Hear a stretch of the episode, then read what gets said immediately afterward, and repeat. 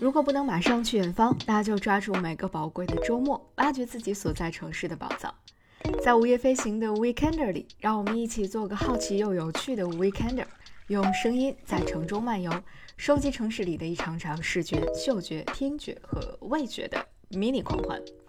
本期 Weekender，我们一起去看一个展，找一个人，聊一部纪录片，顺便说说创造这件事儿。Sunday morning rain is falling. Dress some cover, share some skin. Crowds are shrouding us in moments unforgettable. You twist to fit the mold that I am in. Hello，现在是十四点，下午两点钟。然后我现在已经走在了百子湾的路上。接下来呢，我们要去的这个地方是大概从一个多月前吧，我觉得一定要去看的那个展，就是 vv 寻找 Vivian Meyer 的那个展。他像一个像一个谜一样的人物，出现在这个世界上，但没有人知道他。当他从这个世界上消失的时候，人们依然不知道他，可是他的作品留了下来。我觉得这个就是一个我。曾经，甚至现在，也是一种非常理想的生活方式。就是不能说生活方式，就是一种非常理想的人存在的方式。用你的作品来和这个世界做一场游戏，或者说用你的创作出来的东西，呃，来和这个世界产生一种深刻的链接。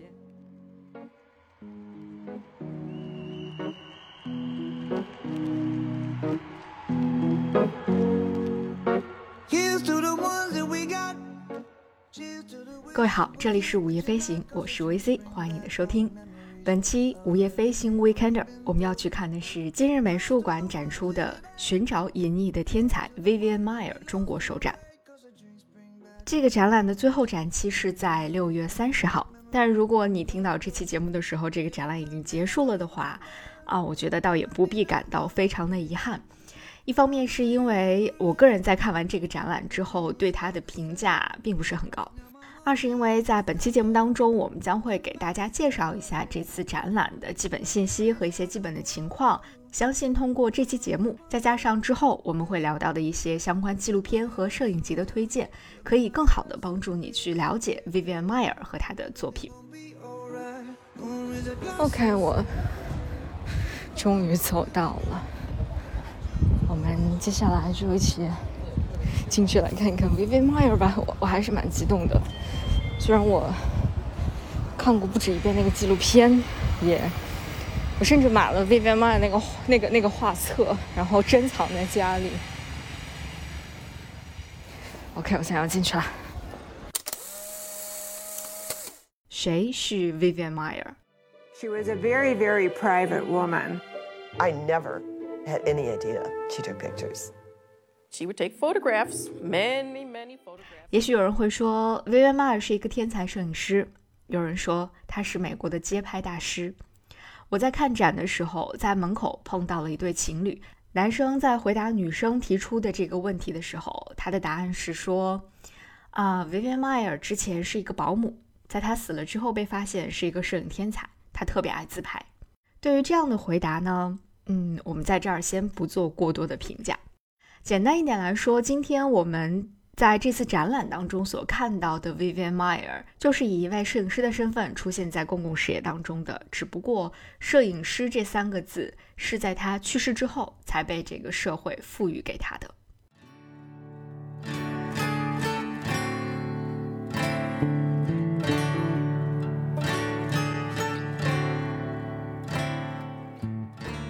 我呢是在很多年前，大概是在大学毕业前后，曾经在互联网上看到过 Vivian Meyer 的街拍作品。当时我的大脑当中还残存着大量关于新闻摄影理论和当时期末街拍作业的那个荼毒，所以我在看到 Vivian Meyer 的作品的时候，真的有一种被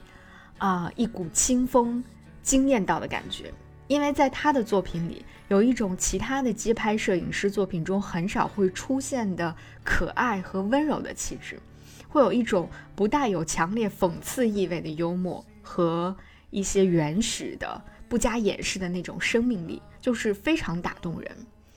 他会让自己出现在画面当中，有的时候可能只是一个影子，有的时候是一个虚化掉的人影，而有的时候是最坦坦荡荡的自己。她算不上漂亮，甚至他的眼神当中有一丝的木讷，但在我看来，出现在自拍像当中的他是一个非常可爱的人。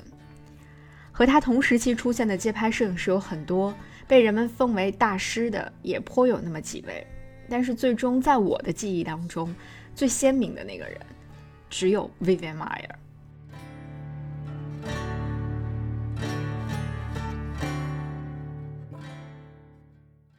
那今日美术馆这次举办的“寻找隐匿的天才 Vivian Meyer 是 Vivian Meyer 作品在中国的首次展出。这次展览展出了八十三张 Vivian Meyer 表达自我和自拍像主题的作品。那在这次展览的序言当中，他的策展人有提到说，这次展览涵盖的主题或许是 Vivian Meyer 作品当中最迷人、丰富和复杂的。那他们也希望能够通过这场展览来探寻。Vivian Maier 性格当中不同层面，以及他在不断寻求自我身份的时候所运用到的各种表达方式。在上个世纪六十年代，美国梦盛行的时期，许多人达到了自己的人生巅峰，但很多人也被遗忘和边缘化了。Vivian Maier 关注的就是这些人，同时也在他们之中拍摄自己。如果你在此前对 Vivian Maier 的作品没有任何了解的话，看到这样的一些序言当中的表述。你一定会觉得 Vivian Maier 应该是一个社会纪实类的摄影师吧？可能对标的是类似于像马格南图片社当中的一些摄影师。同时呢，还有很多人说 Vivian Maier 的作品在今天的人们看来充满了对于身份或者说身份政治的讨论。他们会说 Vivian Maier 是聚焦底层生活纪实于镜面反观个体的摄影师。他正视个体价值，关注社会底层与边缘生活，热心政治与时事新闻，又始终以旁观者的角色记录时代变迁中的普通人。那以上这些非常具有高度和专业度的评价，我是很赞同的，但同时又没有那么赞同。至于原因呢，我们后面会慢慢的讲到。那下面就让我们赶紧进入到展览的正式环节。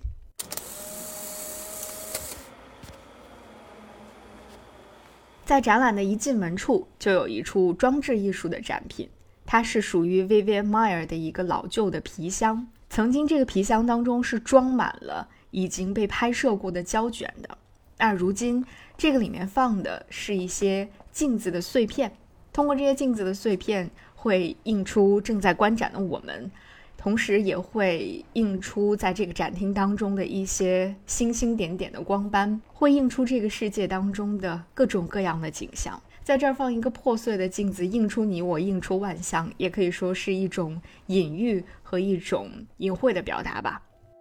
She was mysterious.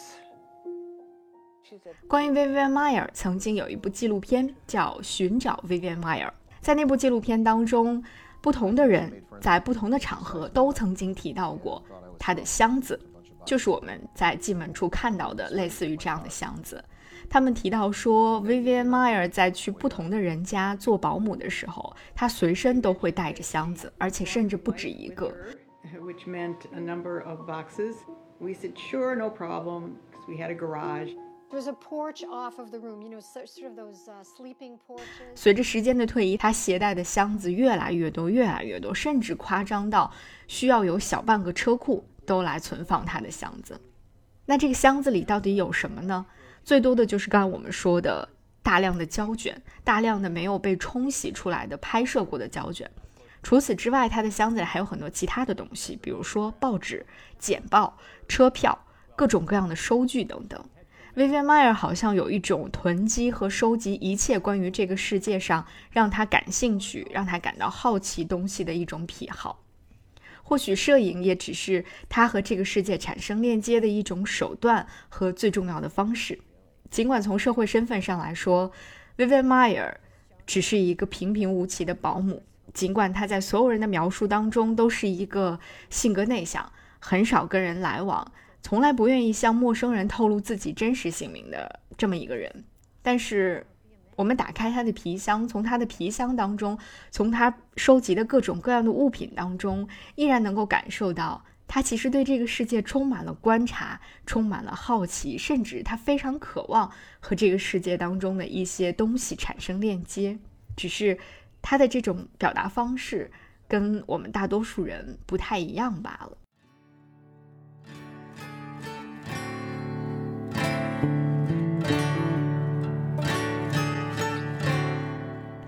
那在这个箱子的旁边，就是关于 Vivian Meyer 的一个人生的时间表。其实，在很多知名人士的展览和传记上，都会有这样一张人生时间表。里面会写到说，在某某某某年，他在什么什么地方做了什么什么事情。那当我看到呃一些近现代人士的时间表的时候，嗯，会有一个习惯，就是我会不自觉的把他的人生时间表和自己的人生时间表做一个对应，看看在同一个年份的时候他在做什么，那个时候我大概多大，我在做什么。我甚至会很好奇，我们之间是否能够找到一些遥远的。啊，隐隐约约的那种交集。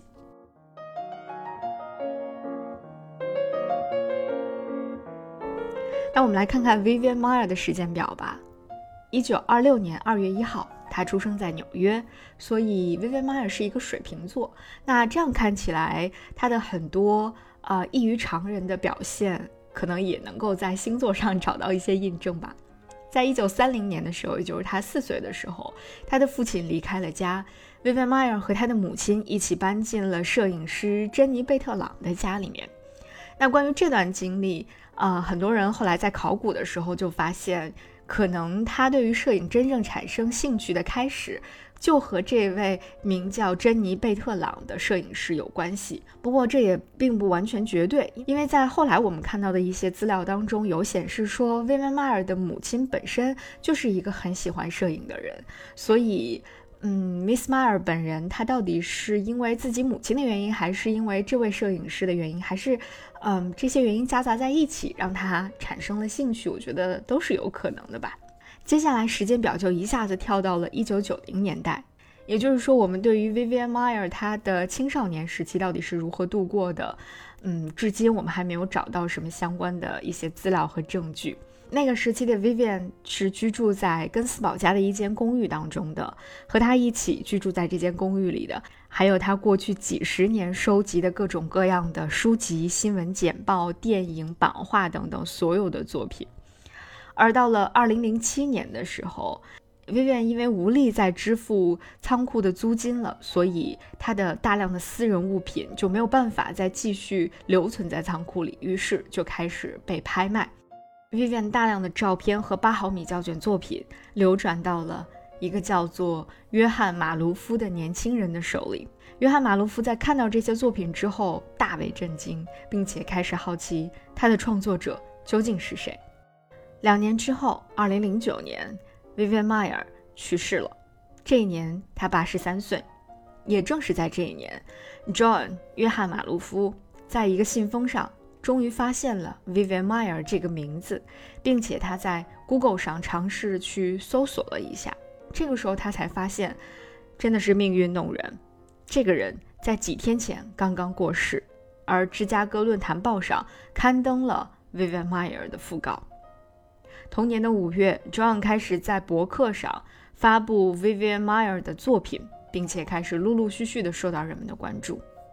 又过了两年，二零一一年，芝加哥文化中心展出了 Vivian Meyer 的作品，他也因此成为了美国当代最重要的街头摄影师之一。而 John 呢，也编辑出版了《Vivian Meyer 街头摄影师》这本书。那我大概就是在。二零一一年前后，这个时候听说了这个传奇的女摄影师，并且通过网络看到了她的一些零星的作品，当时就觉得这个人的作品非常的与众不同，很喜欢。但当时我也没有太留意过她背后的故事到底有怎样的曲折。到了二零一四年的时候，寻找 Vivian Meyer 那部纪录片就正式上映了，并且在当年得到了奥斯卡最佳纪录片的提名奖。这一年，我在北京的一家音像店里，无意当中看到了这部纪录片的 DVD 碟片。因为我之前有看到过 Vivian Meyer 的摄影作品，所以我看到这个纪录片的碟片的时候特别的激动，然后马上把它买了下来，并且作为生日礼物送给了我的一个好朋友。到了二零二一年啊，因为这次展览，我和 Vivian 就实现了某种物理意义上真正的见面吧。这个时候，距离我最早看到他的摄影作品已经过去了十年。我从当时在互联网上看他作品的大学生，变成了一个努力想要在这个社会上找到自己的坐标，并且和这个世界产生链接的人。在这十年当中，Vivian 应该说。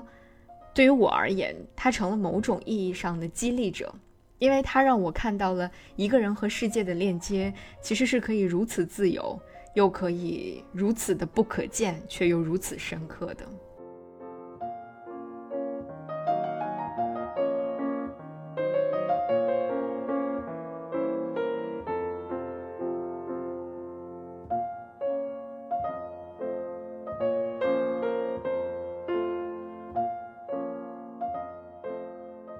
嗯这个展览呢，一共有两层，在一层除了我们刚刚聊到的那两个皮箱，还有他的人生时间表之外，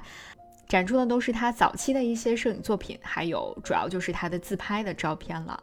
在一层比较引人关注的可能是两个地方吧，一个是一间卫生间改造的暗室，另外是一个小的美国式的家庭客厅。啊，这两个小小的装置应该是还原了 Vivian 当时的两个生活场景。那个小的客厅呢，其实是 Vivian 曾经拍摄的一张照片当中啊，根据那张照片还原的一个客厅的样子。那间暗室呢，也是曾经出现在他的作品当中的。啊，因为当时条件有限，啊，Vivian 不可能拥有一个非常正规的暗室，所以他就把自己居住空间当中的卫生间改造成了一间暗室。在这间暗室当中，到处都悬挂着。啊，等待冲洗或者是已经冲洗出的部分照片和胶卷，同时在一个小的边桌上还放着，呃，一叠一叠的 Vivian 非常喜欢读的报纸。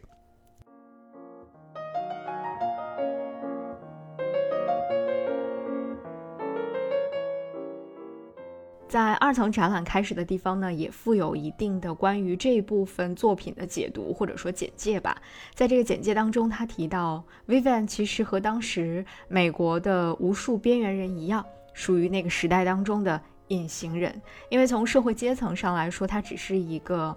嗯，社会阶层比较低的保姆。而在他的作品当中，剪影总是会最先进入到人们的视野当中。Vivian Meyer 就在这个即将消失的边缘。进行着属于自己的那种自我表达，啊，所以在二层我们最初看到的部分作品当中，啊，我们能看到的只有 Vivian 影子的照片。当然，这些照片的主体往往是 Vivian 日常的生活当中所见到的场景，或者是一些物品，比如院子当中的垃圾桶，比如草坪，比如易拉罐，比如被丢弃在路边的花。那这也的确是 Vivian 的另外一种另类的自我表达了。在这些影子照片之后，展出的大部分的作品是 Vivian 在纽约和芝加哥繁华街头拍摄出的作品。这些作品既能够帮助今天的我们去重新回顾，看到。当时曾经的美国都市生活场景到底是什么样的啊？在纽约街头和芝加哥街头来来回回走动的人到底都是一些什么样的人？同时，也是关照了当时社会现实的一些摄影作品，因为在他的作品当中也出现了一些非常重要的新闻事件和社会事件。嗯，同时呢，他也拍下了当时街边非常 fancy 的成衣店、帽子店。冰激凌店、电影院等等，也在这些 fancy 场景的镜面当中拍下了拿着相机的自己，拍下了那个面无表情，在物理层面上置身其中，但在精神和意识层面上又置身其外的那个自己的样子。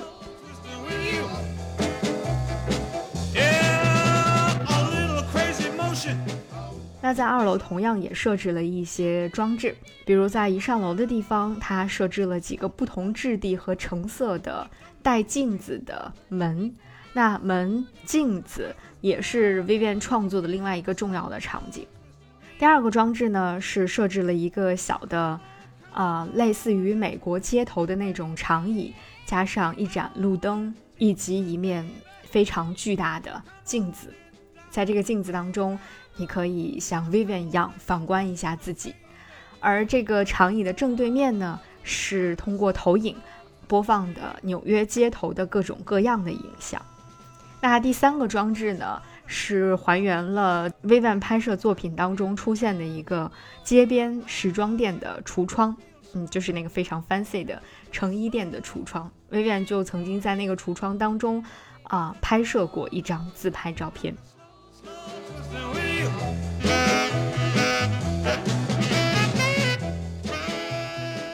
最后，在二层还有一个独立出来的区域，这个区域呢是一个小的放映厅，每天会分为几个时段，定期的会播放刚才我们提到过的那个纪录片《寻找 Vivian Meyer》。那在整个的一楼和二楼的所有展览当中，我最喜欢的部分，其实就是在啊二楼展览即将结束的地方。在这个地方有一面非常特别的深蓝色背景的墙，在这个深蓝色背景墙上一字排开的是按照时间顺序排列的最具代表性的 Vivian Meyer 的自拍照片，它们分别是 Vivian Meyer 从1954年之前开始，到1954年、1960年、1963年，一直到1986年的几张自拍作品，这可能是整个展览当中。嗯，最打动我、让我停留时间最长的一个地方了，因为在这个地方，你可以看到 Vivian Meyer 一生当中的一些变化和一些不变，而且在这组自拍的最后，就是芝加哥论坛报上刊载的关于 Vivian Meyer 的那篇讣告。其实这篇讣告写的很真挚，但是很可惜的是，它的中文翻译真的是太差了。那我会把英文讣告的原文附在我们的 show notes 当中，大家可以仔细的去读一读、品一品。其中最打动我的一句话是最后的那句话，他说：“Vivian Meyer 是 a truly special person who will be sorely missed, but whose long and wonderful life we all celebrate and will always remember。”啊，以我自己的理解和翻译的话，大概这句话的意思是说。我们将会非常想念他，想念这位真正特别的人。我们将会长久地赞颂他这漫长而美妙的一生，更会永远地记住他。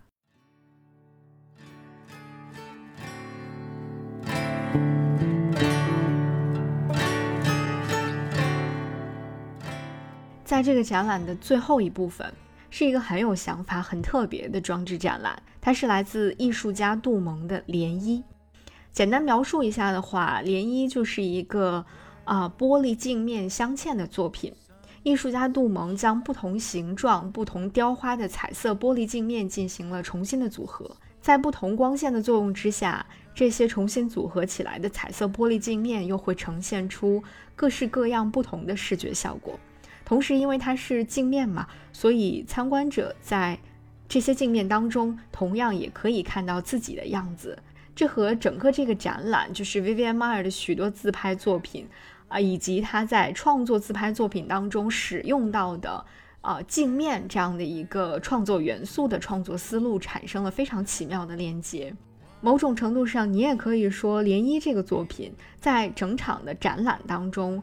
也算是 Vivian Meyer 作品所产生的另外一种涟漪吧。所以，呃，最后的这个小小的精心用心的设计，我还是非常喜欢的。那在最后的最后，在你离开这次展览之前，啊，留在你眼中的最后一幅画面，是 Vivian Meyer 拍摄的一幅比较少见的彩色的自拍照。在彩色自拍的上面。贴着这样的一句话，是 Vivian Meyer 曾经在一盘录音带当中说过的话。他说：“我认为没有什么是永恒的，我们要给别人留出空间，就像是一个轮子，一旦转起来，就终有尽头。”那到这里呢，这个两层空间的展览就结束了。在最后你要离开之前，看到这幅自拍，看到这行字，你很可能会举起你的相机或举起你手里的那个手机来拍摄下这幅画面。而当你举起你的镜头拍下这张画面的时候，嗯，其实某种程度上也就像 Vivian Meyer 在这句话当中所说到的，他的故事到这里就结束了。他为我们留出了空间，我们拿起了某种创作工具，拍下这张照片。此时此刻，这个空间就是属于你的，就是属于你的创作，你的创造。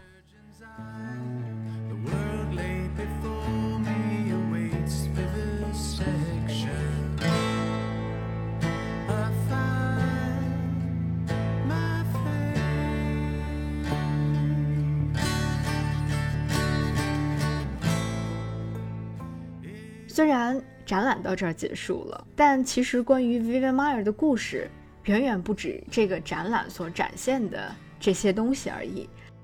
就像很多人在看完这场展览之后啊所说的那样，我们都会觉得，如果你是一个对 Vivian Meyer 没有任何了解的人的话，那这场展览可以说是一个很好的入门，一个很好的领路人，它可以帮助你去认识 Vivian Meyer。让你知道谁是 Vivian Meyer，甚至会让你喜欢上他。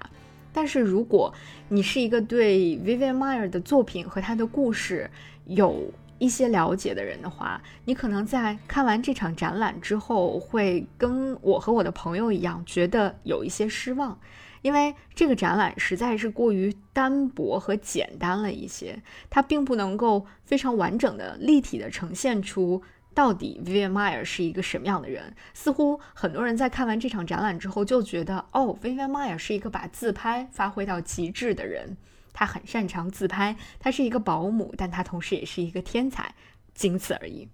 而且就我个人的观感来说，除了在开头部分的那个皮箱的设计和结尾涟漪的这两个装置艺术的设计。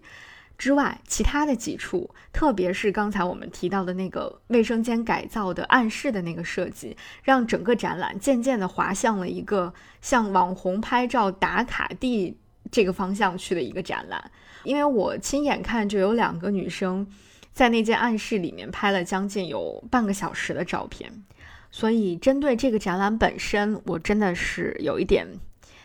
一言难尽的感觉，甚至觉得有点可惜。那如果想要了解更多关于 Vivian Meyer 的故事啊，我们确实可以去看一看那部获得奥斯卡最佳纪录片提名的《寻找 Vivian Meyer》啊。事实上，虽然在这个展览当中，它设置了四个时段去播放这部纪录片，但是很少有人能够坐在那个放映室里面完整的把这一个多小时的纪录片。啊，真真正正的看完，所以在这儿我还是要把这部纪录片再隆重的向大家推荐一下啊。事实上，也正是这部纪录片让世界上更大多数的人知道了 Vivian Meyer 的存在。Mysterious, eccentric, eccentric, private. She was a very, very private woman. 那这部纪录片的拍摄者，主要的讲述者，就是刚才我们提到的最早发现了 Vivian Meyer 拍摄的大量底片的约翰马卢夫。在他的讲述和采访当中，我们是可以获知到更多关于 Vivian Meyer 的细节的。Vivian Meyer. Vivian Meyer. Vivian Meyer. Saved from obscurity. In death, she is getting the fame that she never had in life. John Maloof is still working his way through all Meyer's negatives. My mission is to put Vivian in the history. 比如说，Vivian Meyer 在使用后来我们经常在他的作品当中看到的那个呃禄来的双镜相机拍摄之前，其实在一九四八到一九四九年之间，Vivian Meyer 使用的是一台柯达的。布朗尼合适相机在进行拍摄的，当时他的拍摄地是在法国的啊上普索地区，而在那个小村庄当中，Vivian Meyer 主要拍摄的是当地的一些建筑和一些人像，他拍摄了大量的当地非常漂亮的建筑风景，也拍摄下了这个小村庄当中的一些非常可爱质朴的人。She had like this great camera. I, I remember it was a square Rolleiflex you flip open the thing and you look through the view viewfinder directly down. I lusted after a twin lens Rolly, and here she had one. And I looked at that camera, and it looked like it was rather old. 而他真正的摄影生涯是从1952年开始的。那个时候，他来到了纽约大都会，并且获得了在法国小村庄无法给予他的那些大量的汹涌澎湃的灵感。 到了1959年的时候 vivan 做出了一个可能在很多人看起来非常出人意料的决定。他对当时他的雇主说：“我需要一个六个月的假期，我要去环游世界了。”然后他就带着自己的相机和他的旅行箱，来了一场说走就走的旅行，去了很多很多他非常喜欢的地方，比如马尼拉、曼谷、越南、埃及、意大利、法国、纽约等等这样的一些地方。1959, Vivian told her employer, "I'm going to travel the world, and I'll be back in eight months." She went to Bangkok, India, Thailand. Egypt, Yemen, all of South America. She traveled by herself. Just her and her camera. There are thousands of photos from her world travels.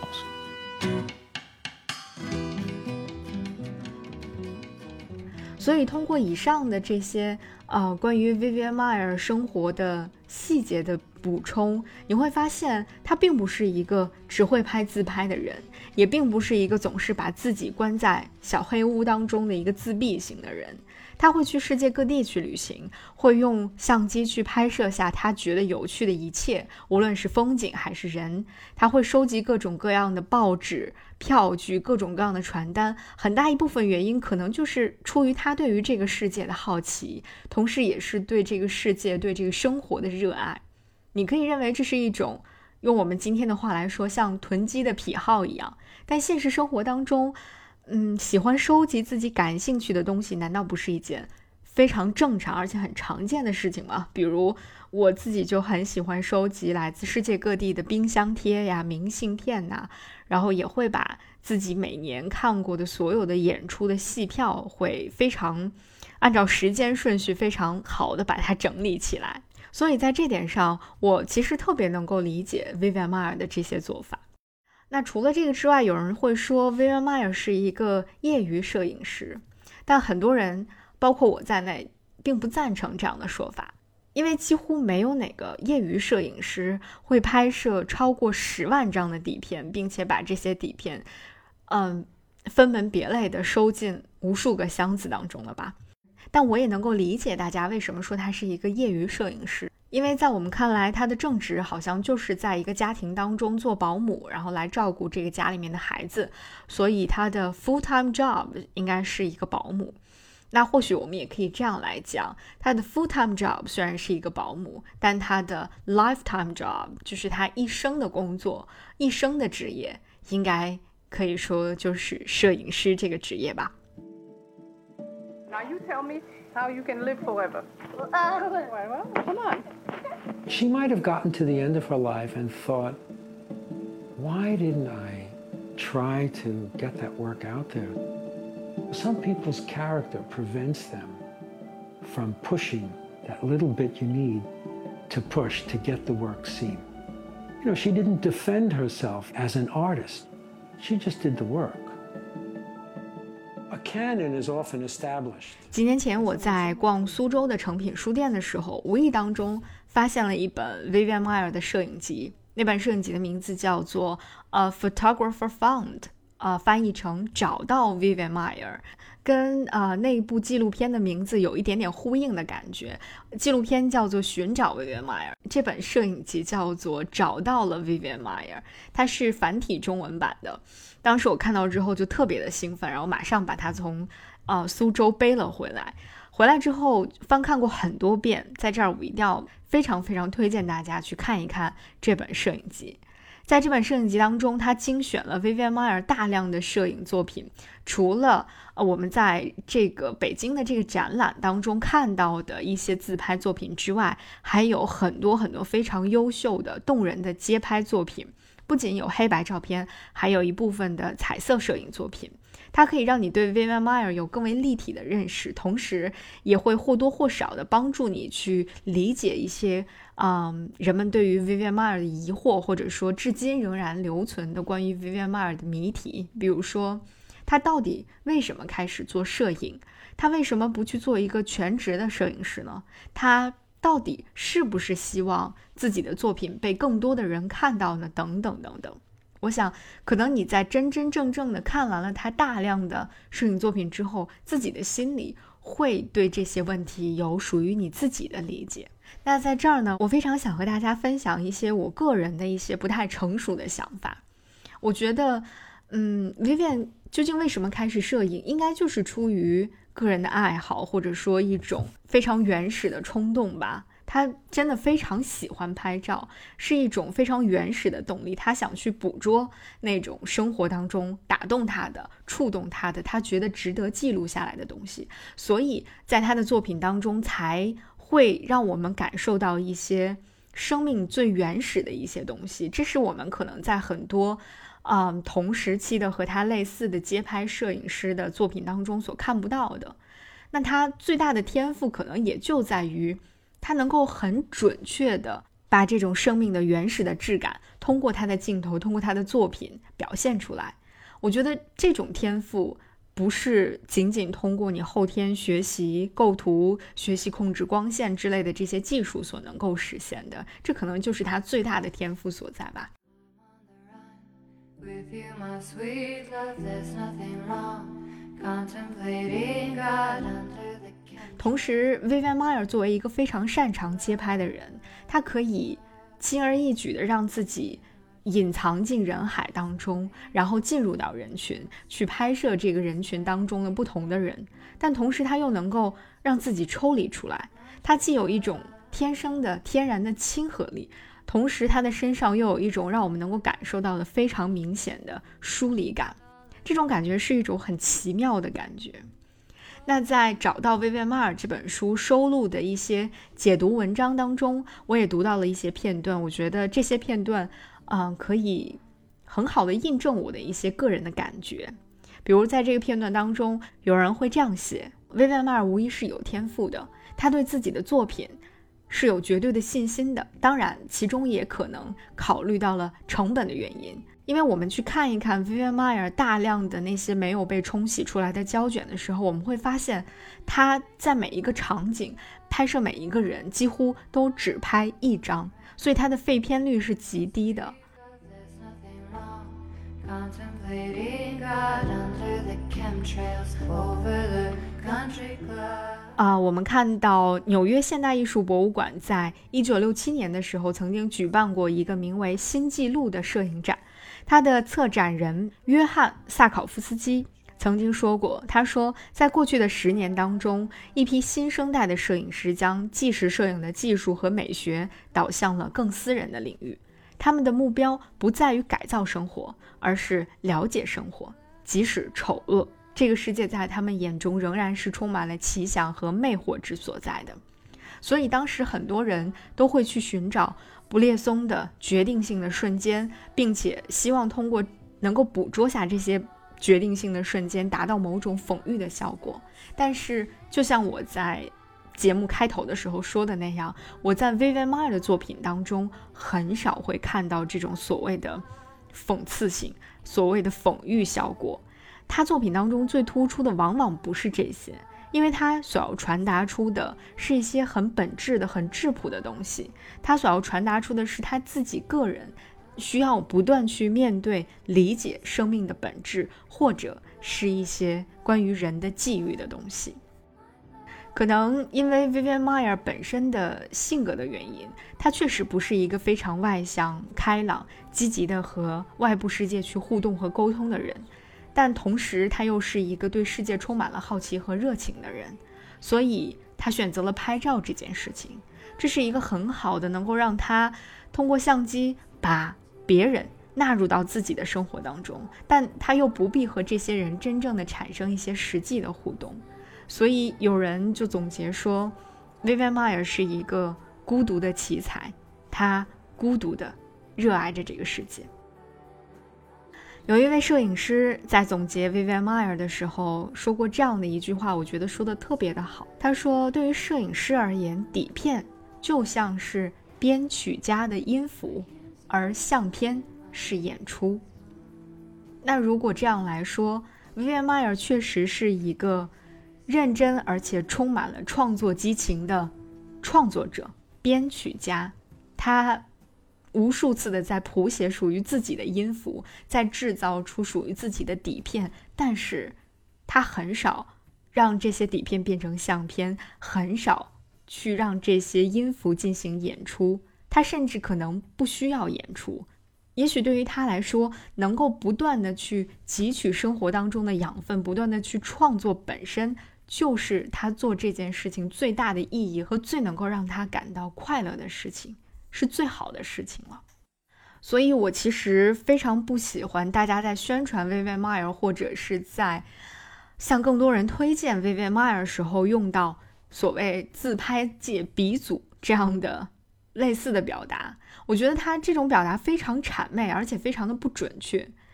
我们现代人所谓的自拍其实是一种向外的表达，而 Vivian Maier 他的自拍其实是一种向内的表达，是向内的不断的探索。这也是归根结底，为什么有那么多人，包括我在内，非常的喜欢 Vivian Maier，那么多人被 Vivian Maier 的故事和他的作品所打动的一个最根本的原因吧。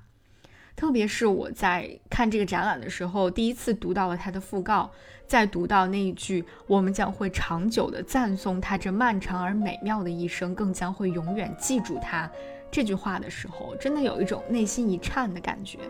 他漫长而美妙的一生，或许。在外人看起来是孤独，甚至有一些怪异的，但是他却真真实实的和这个世界发生过深刻的联系。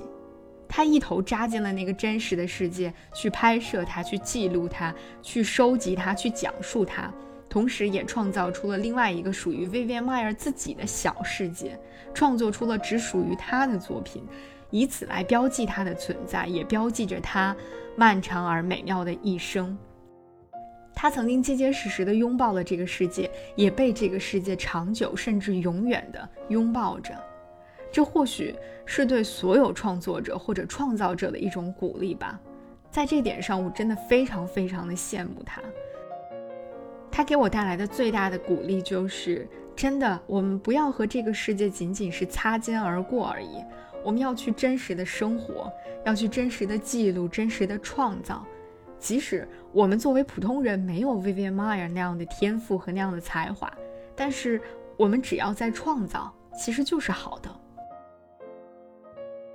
就在我录制这期节目之前，我刚刚看完了日剧短剧开始了最后一集大结局。在最后一集当中，那个坚持了十年，最终还是籍籍无名的喜剧团体麦克白还是解散了。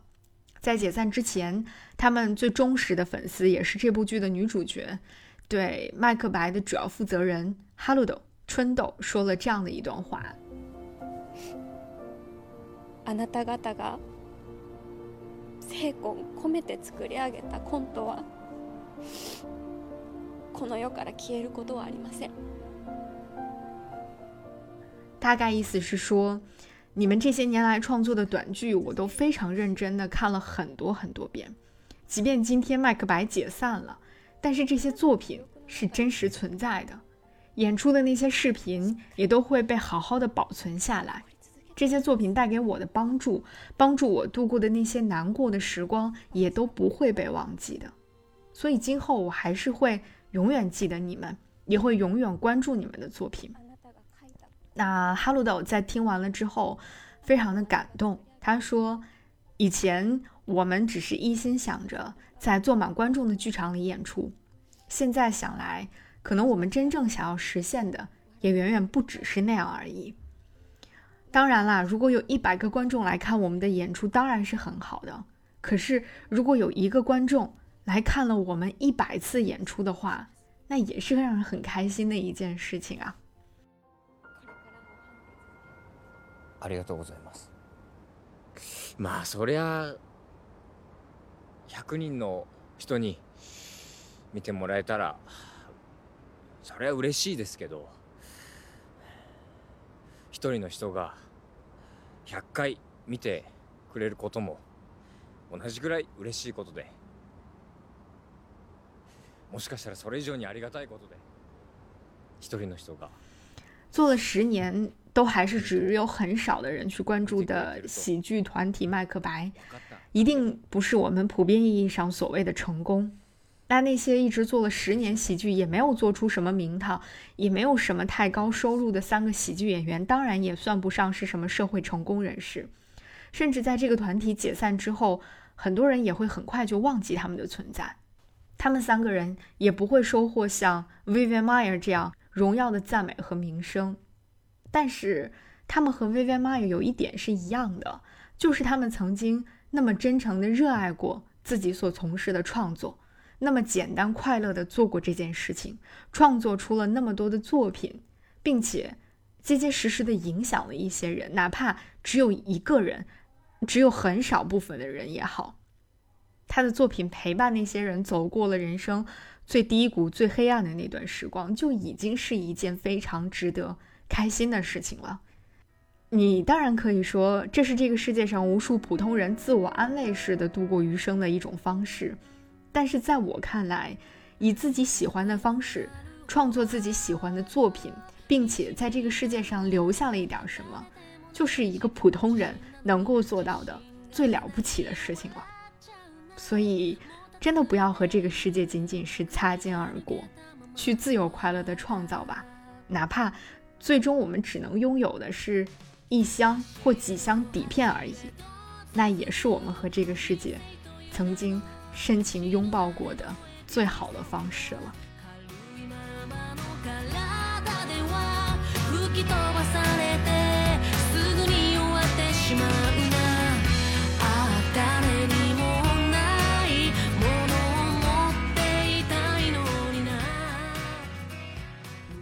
这里是午夜飞行，我是 VC，感谢你的收听，感谢我们共同经历过的一次又一次小小的创作，我们下期节目再见。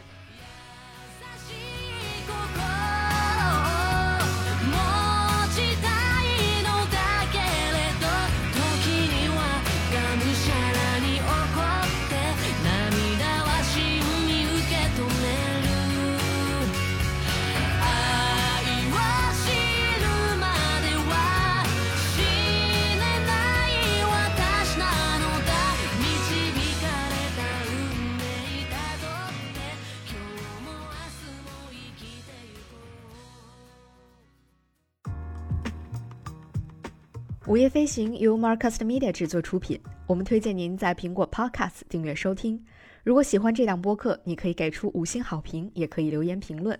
同时，我们的节目也会同步更新在 Spotify、小宇宙、喜马拉雅、网易云音乐、QQ 音乐、荔枝 FM、蜻蜓 FM 等平台。另外，你也可以搜索“午夜飞行”的微博和微信公众号，期待你的关注和反馈。我们也欢迎有意向的品牌来赞助支持这档播客节目，合作联系可发送邮件至 hello at marcusmedia.com。